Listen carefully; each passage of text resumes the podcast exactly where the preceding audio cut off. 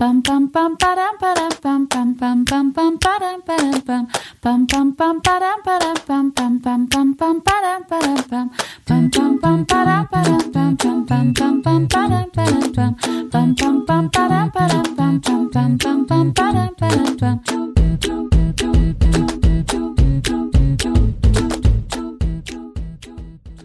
Welcome, and thanks for joining me on Baby and the Geek. I am Rachel Renee, your host.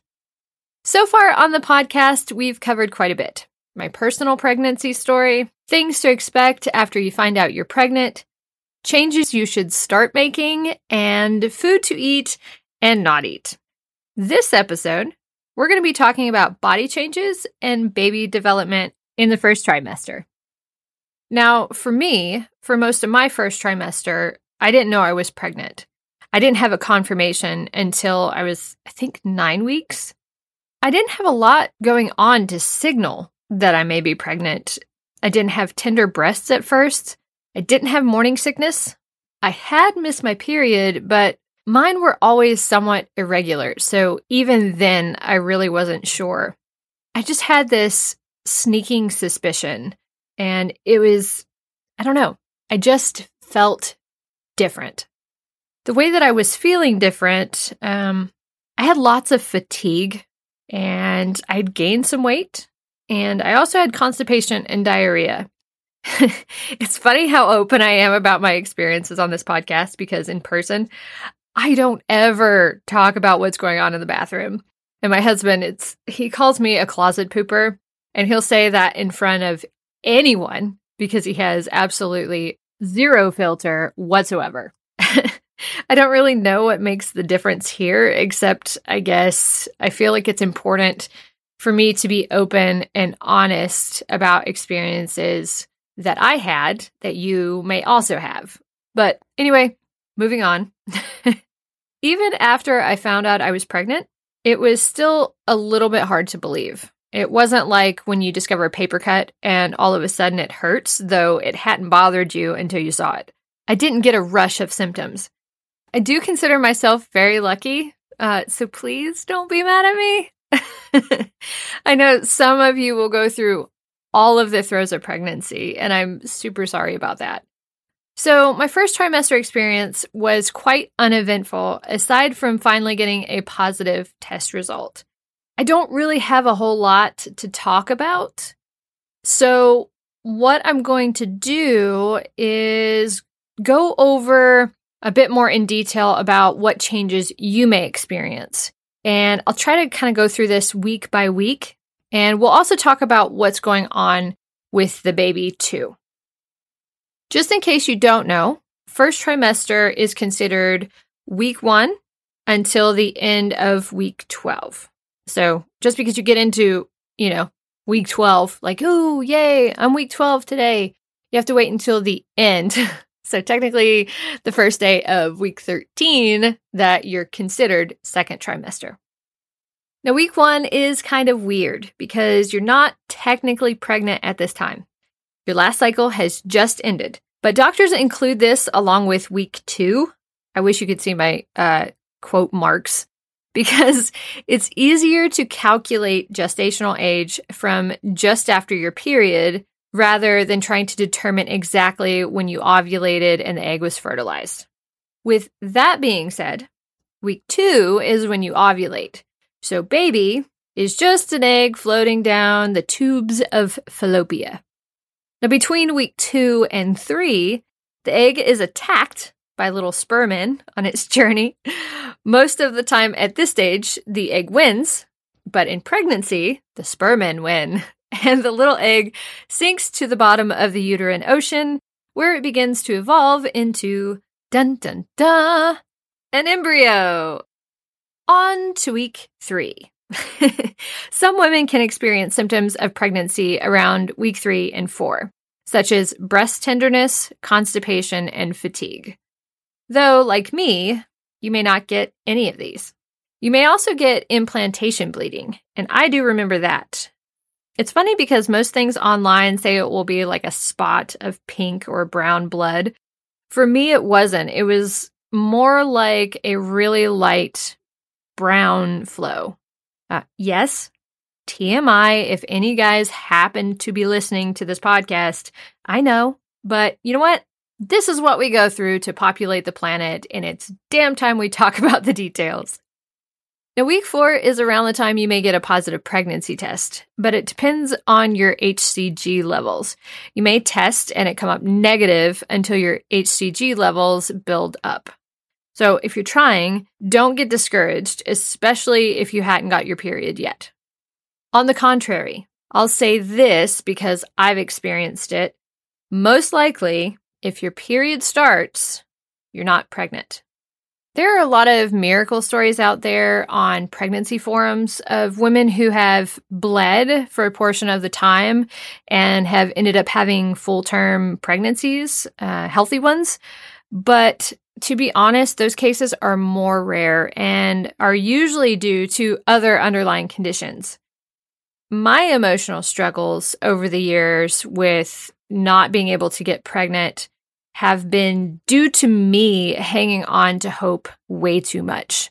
Yes, it's very unfortunate when you get your period or you bleed due to a miscarriage, but please don't torture yourself with hope either. It can make these feelings of loss even worse. Okay, enough of that. Let's keep going. Let's move on. Uh, we have several weeks to go. Week five and six you may really start to notice at this point that you're pregnant. Your breasts may be really sore, you may feel extremely exhausted, and I'm talking like major midday crashes, which I felt. But now you may also experience a heightened sense of smell. That happened to me a little bit later on. I, I started getting that a little bit around this time, I think, but I really haven't hadn't noticed it as much until towards the end of my first trimester and into my second trimester. It's really funny because most of the time, everything is just stinky. And even the good smelling stuff is just too potent. And, and so then it just is overwhelming. And this can contribute to nausea. So if you're feeling sick to your stomach, could be because of your nose. At this time, you may also find that you like foods you usually hate or hate foods you usually like. And like the heightened sense of smell, your change of taste may also contribute to nausea. Now, if you're experiencing morning sickness, the smells and the taste changes can contribute, but the biggest factor in your morning sickness is most likely your hormonal changes. So, there you go. Now, the baby in week five will go from about the size of a strawberry seed I'm talking a seed, not a strawberry, a seed, to a little alien lizard embryo looking thing in week six.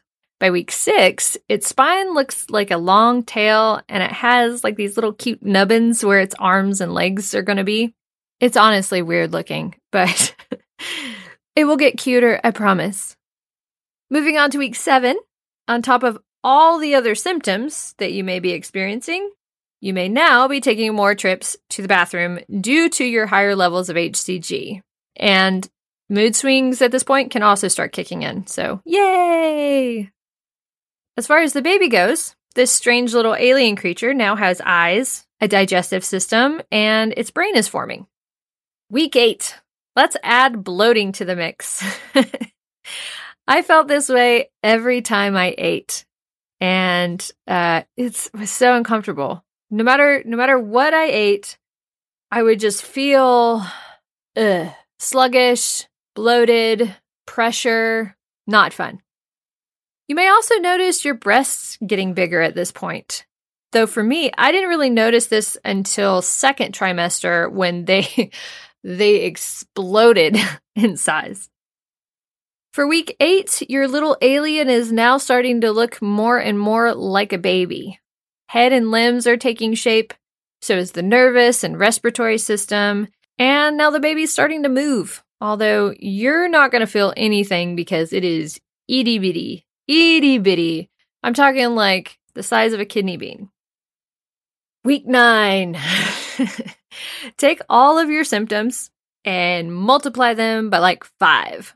Around this time, your symptoms are probably going to be at their peak. They're worst. They're just awful. To top that off, you may also start to get some heartburn. Heartburn has been the bane of my pregnancy. And I absolutely hate it. If I had anything spicy, if I had anything saucy, that's kind of how it started for me. And it feels like I've been eating Vicks and it's like down my esophagus. It's just like this cold, burny, gross feeling. I hate it. At this point for me, and maybe even in the prior week, I did notice weight gain. Everything for me was a bit tighter at this point, and I did have a little pooch, but not very much. It was just more thicker waist, thicker thighs, thicker tush. Man, girls, I grew a butt during pregnancy. I'm not even gonna lie about that. Another thing you may also notice is acne. I definitely did. Uh, and it was the cystic acne type, and it was like along my jawline, kind of like in my cheeks a little bit. Very, very awful. But I actually thought it was more due to wearing masks all the time because of COVID. And I started noticing just before I got my pregnancy test, which is around this time. Um, and then, you know, got the test came back positive. It was like, that could be the reason why I'm having acne. Okay. now, baby during week nine is starting to get teeth, and the four chambers of its heart have formed too. It's growing and developing very, very rapidly. So, with week 10, that was when I got my first ultrasound. And you may also get to see your baby around this time. Not gonna lie, it looks really weird, but it's very cute. Has a giant head at this point, but it definitely looks more like a baby. At this time, the only thing you may notice is tighter pants, though you probably won't have an actual baby bump yet. Second time moms, however, may get their baby bump sooner. It's pre stretched, so everything shows a little bit more, I guess. At week 10, I did start noticing some weird things for me, and um, these are a little bit more rare. I couldn't find a lot of people who had experienced the same thing as me. My skin near my hairline on my forehead started to darken a bit. It's probably all of my hidden freckles from sun damage. Uh, but either way, it got darker. I also had portions of my hair on the side of my head turn red. And I did find in a couple of forums that people had kind of mentioned that, but it definitely was red and it was weird and very noticeable. So I've I've never had that there. I was like, "Oh, babe, is this red hair in my hair?" He was like, "Yeah, that's red." Well, we only have week 11 and 12 left. So let's keep moving. Week 11 may bring more discharge, and it's dumb. It's like a runny nose, but somewhere else. It's gross. I can say though, I'd rather deal with that than a cycle any day. It has been so nice not having a period. Oh my gosh, it's been great. At this time, you may also notice round ligament pain as your uterus grows. If you don't know, round ligaments are these long cord looking things on the sides of your uterus that help hold it in place. And when they stretch, they hurt. So be very careful getting up off the couch or getting out of bed. Move slower than what you normally would because sometimes when you move too fast, it pulls, it pulls hard, and it hurts. Like a very sharp pain. And it's actually had me folded over a couple times, like, oh, give me a minute. So take it easy, mama. Take it easy. As far as the baby goes in week 11, it's now considered a fetus at this time. So it's moved from egg to embryo to fetus. It has fingers and toes, hair follicles, eyelids. I think that's actually a few weeks prior to this, but they've, they've just got a lot of things just forming. And by the end of this week, its genitals will have started forming. Just for reference, baby is about the size of a strawberry. Hmm, a little straw baby. Aw. okay, so we're finally at week 12. And my goodness, it's amazing how much baby has changed, even from 10 weeks to 12 weeks. Around this time, I had the nuchal translucency ultrasound, and it just it looks so much more developed. Everything was so much more defined, the face, the body, legs, arms, hands, feet. It was absolutely adorable. I was just like, "Ah, baby." Baby is about the size of a lime at 12 weeks, still not very big at all. However, you may start noticing an actual baby bump at 12 weeks. And when they say baby bump, it's really just that. It's it's a bump. You're not going to notice like a huge pop most likely. When you do notice that pop though, it's your uterus popping up over your pelvis. I'm just 30 weeks at recording this, and it's funny because I look back and laugh at myself, remembering how I felt at this time. I was like, oh, I got a baby bump. And that is nothing compared to now. Now I'm like, I'm a potato. So I do have a little good news for 12 weeks. A couple of your symptoms, nausea and fatigue, may actually be coming to a close for you. It's not going to be everybody. I'm so sorry. I'm so sorry if you continue to have morning sickness throughout your pregnancy. But those two symptoms usually seem to kind of go away. I mean, everything else kind of gets a little bit more heightened, but especially the heartburn for me, the heartburn, Ugh, heartburn. But most of you will experience a kind of slowdown in those two areas. So that pretty much covers weeks 1 to 12. Some of you may experience everything I've talked about, and some of you may experience none of it. I may have even missed some symptoms, or you may have some weird ones that very few people get, like, for instance, my red hair. But it really just depends on your body. Well, that's a wrap on this episode. I was going to venture into geeky names for the next one following this, but I may change that because I'm still not done doing research yet. With that being said, we'll just have to have the next episode topic be a surprise. What's wrong with the surprise every now and again? If you have enjoyed what you've heard so far, please throw us up a rating, like, subscribe, follow, share, whatever you can do on the player you're listening to. Please do it. We'd really appreciate it. Thanks so much for joining me. I'm Rachel Renee, and this has been Baby and the Geek. Keep it geeky, mama. Bum bum bum ba dum ba dum bum bum bum bum bum ba dum ba dum bum bum bum bum ba dum ba dum bum bum bum bum bum ba dum ba dum bum. Baby and the Geek is produced by Sound Maiden. If you'd like to share your geeky mama's stories, ideas, and advice with us, please reach out to us at soundmaiden.media at gmail.com. Like, share, and listen anywhere you get your podcasts.